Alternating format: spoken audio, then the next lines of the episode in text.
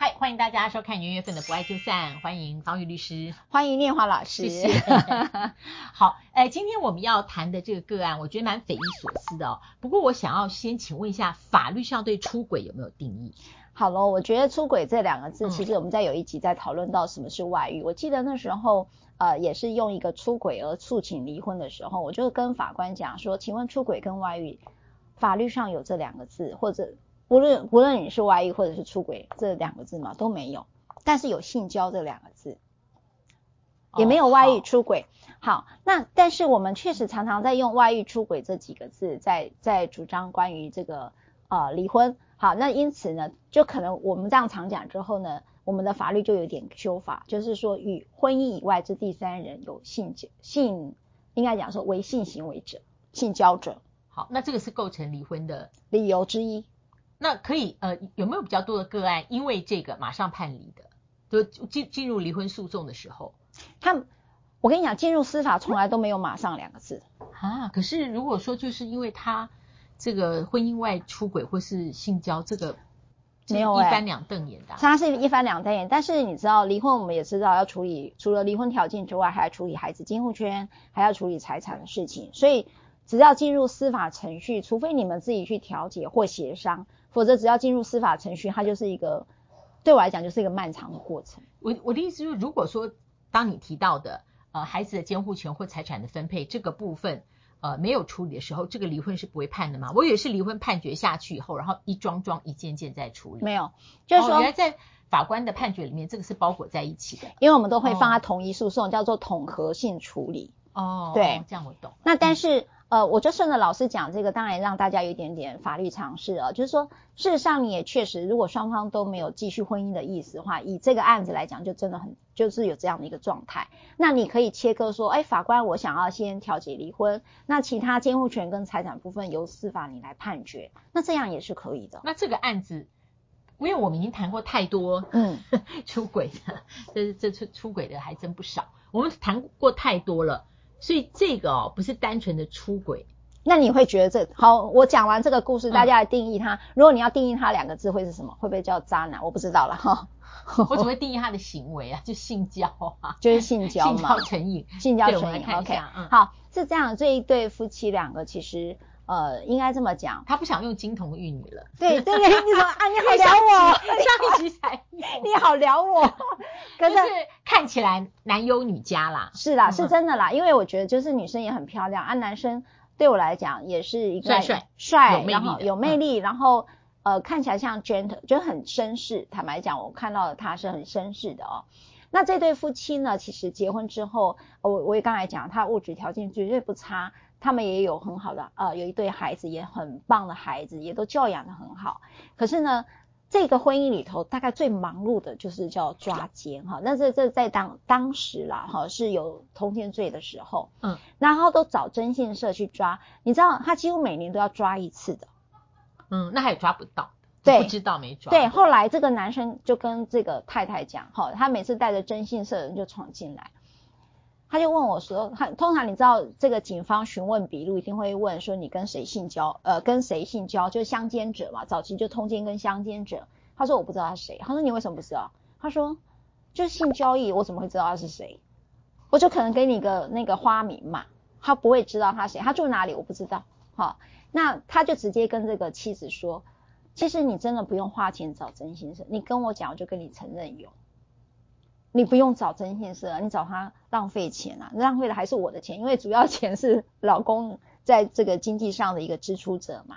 那你的客户这个妻子，呃，她其实是相信的，对不对？就是说他先生不是很痞，而是说他先生已经就是你如果问我，我就会告诉你啊，对，是这个意思，是，是真的是这样，是真的是这样子。嗯嗯、那你这样哈，那你到底在想？呃，当然，我觉得每个朋友，当然我也想问老师，你到底是希望你老公否认呢，还是直接承认？哪一个对你最伤？当然是，呃，当然是直接承认呐、啊，最伤是吗？哦，最伤啊，最伤我没有想到，我只是想要说，呃，如果要我选择的话，我先不讲这个后果，因为我我不会用后果来做一个我认为对的选择，我的个性是这样，嗯嗯、呃，那我觉得，呃，在我的选择比较对的状况里面，就是直接讲啊。真的哦、我宁可知道啊，对啊。你你希望你的老公直接承认跟你讲？当然啦，哦，当然，就说每个人个性不一样，就是我是不会用后果然后来决定我现在做的选择。呃，我认为对的，我的个性是我认为对的，那我就应该选择这么做，或是福音这个想法。但是如果后果是怎么样，那是另外一回事，另外再处理。哦，啊，这是我啦，就是非常非常对 personal，所以当然就是要要要讲实话，这是对的。嗯，下次我为了老师这一这一句话做再做一个故事给你们听。哦，因为、就是、我要说做一个心理测验，没有啦，这个是不是爱讲高调这样子？没有没有没有没有。就为了这一件事，有坦白讲另外一个案例可以分享。那我把这个刚才那个故事讲完，那、嗯、老公这个老公就说：“你你问我，我就会跟你承认。其实你不用找征信社，你真的不用瞎忙了哈。嗯”那这个，但我觉得他这个也不是对，因为这个听起来就是他不在乎他妻子的感受了。是的，他不、嗯、不在乎、嗯。那这个女生呢的回应是什么？我不知道哎，很难哈。对，因为他抓了那么多次啊。对。他现在听到这样子，他说：“那我就不想离呀、啊。”好，那你抓的用意到底要做什么？如果你从男性角度说，我告诉你，你不用抓，我会承认。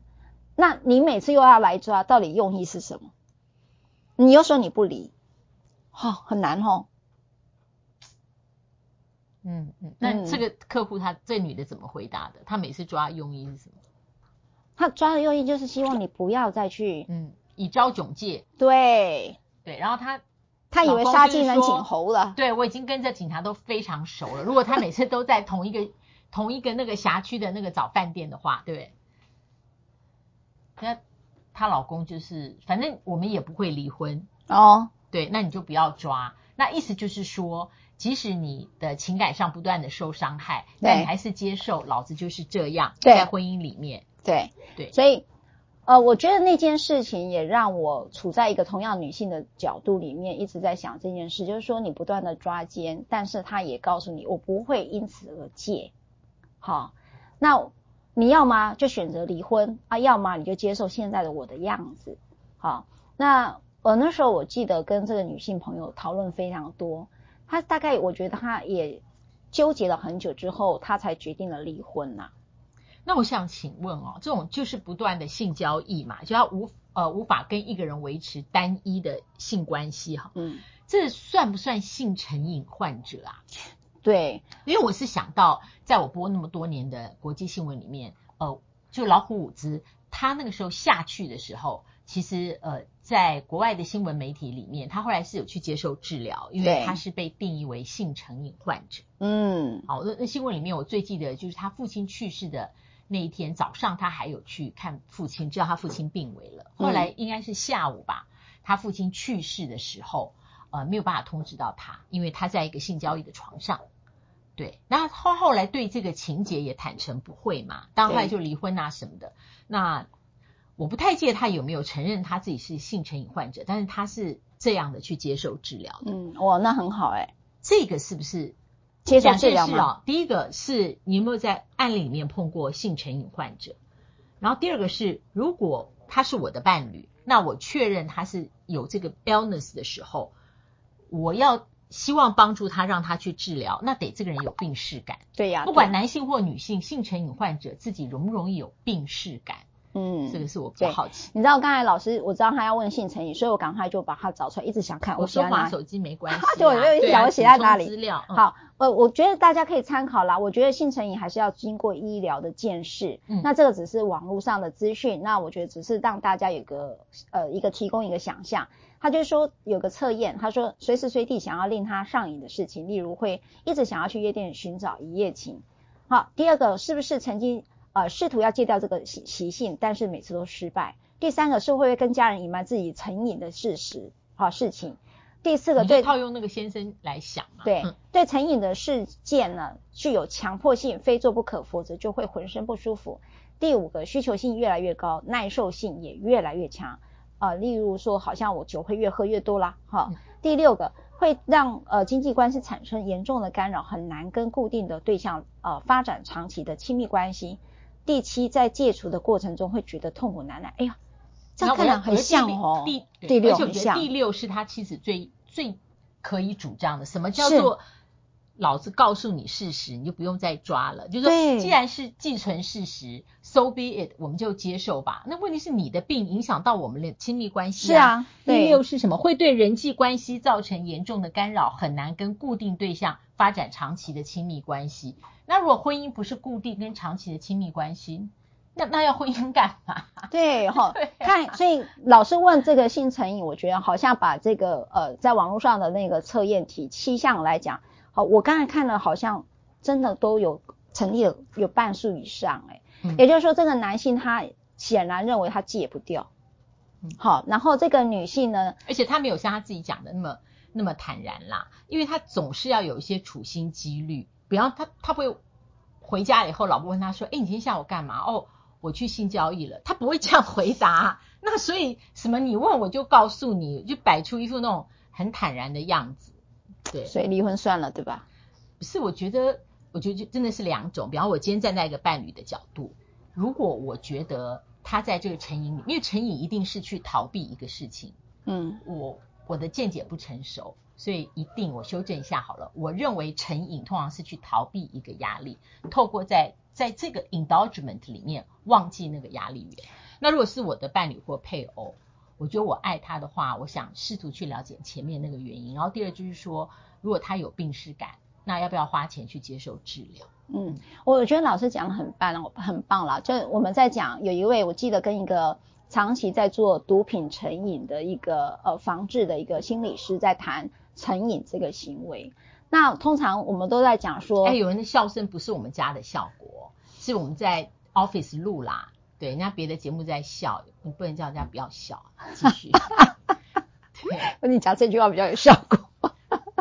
好，那那个我们在讲那个做毒品的一位心理师，他就在讲说，哦，大家都以为毒害了一生，让你的人生缺陷，可是实际上就如同老师讲的，就是你的人生有很多的创伤或者很多的缺陷，还有他很多的一个需求。是因为用别的成瘾行为来弥补他这样的一个呃自己所空缺的一部分，所以任何一种成瘾行为，不是只有刚才讲性成瘾，包括毒品成瘾或酒的成呃呃成瘾性哦，只要具有这样的一个成或上网成瘾啦哈，你都会发现他在逃避有一些他不愿意面对的事情。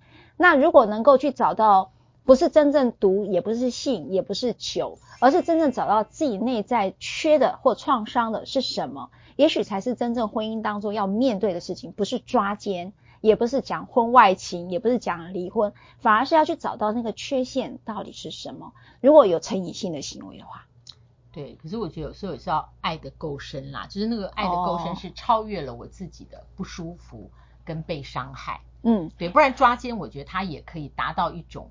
我觉得隐性的惩罚吧，虽然很少人嘴巴会讲，抓奸是发现事实嘛，我觉得也是让对方难堪，因为你带给我这么多的伤害。嗯，对，所以有时候说，是不是要爱到那么深哈，超越到自己的受伤，然后去，所以我刚前提嘛，如果我对我的伴侣爱得够深的时候。嗯，好，我我觉得呃，昨天我也跟一个呃在教亲子课程用萨提尔教教的，他讲了一个很棒。我觉得我们现在在讲伴侣关系，但是你可以把它倒过来放在亲子关系，也都可以去同样来对比啊。譬如说，你孩子有一些呃这个上网上网成瘾，啊，上网成瘾，听到最多。诶，他讲了一个，他就说你有没有办法用丰盛的。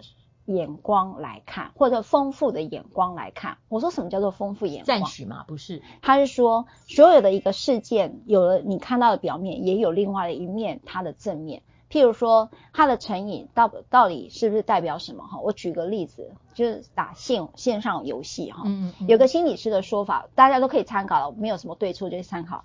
他说，你有没有发现过，青少年在呃一直在线上游戏的时候，他有一个地方，就是他有很多的冲动。不管是呃什么样的冲动，譬如说就是生理性的冲动啦，哈，所以他有很多的愤怒，有很多的不满、不足，哈，因为他想要独立成长，可是一直被往下拉，好像说你是个小孩，什么都不行。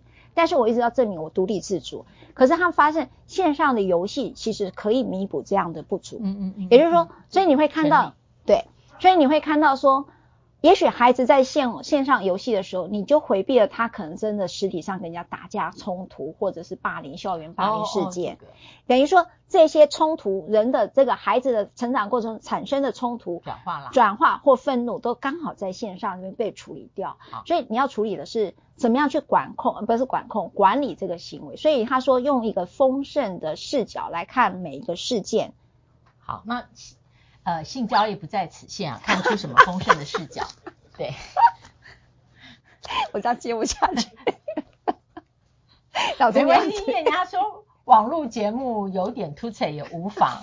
好，好了，因为我要拨乱反正啊，对不对？好，没事，嗯。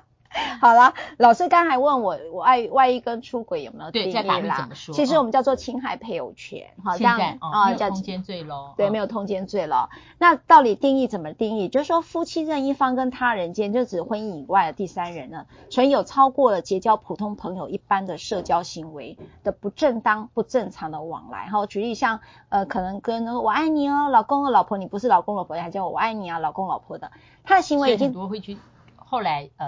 会去揭露他们的简讯，对的，简讯的这个行为已经超过了社会一般通呃通念所可以容忍的范围，那达到破坏婚姻共同生活的圆满、安全及幸福的程度，那这种也是情节重大的时候，就会构成了所谓的侵害配偶权。那这是我们认为的外遇跟出轨在法律上的用语会是这样的。好，那今天的 case 也是比较特别，我记得下一次的也是，所以不爱就散。别忘了按赞、分享、开启小铃铛，谢谢，拜拜。我们下次再会，介绍给你的朋友订阅。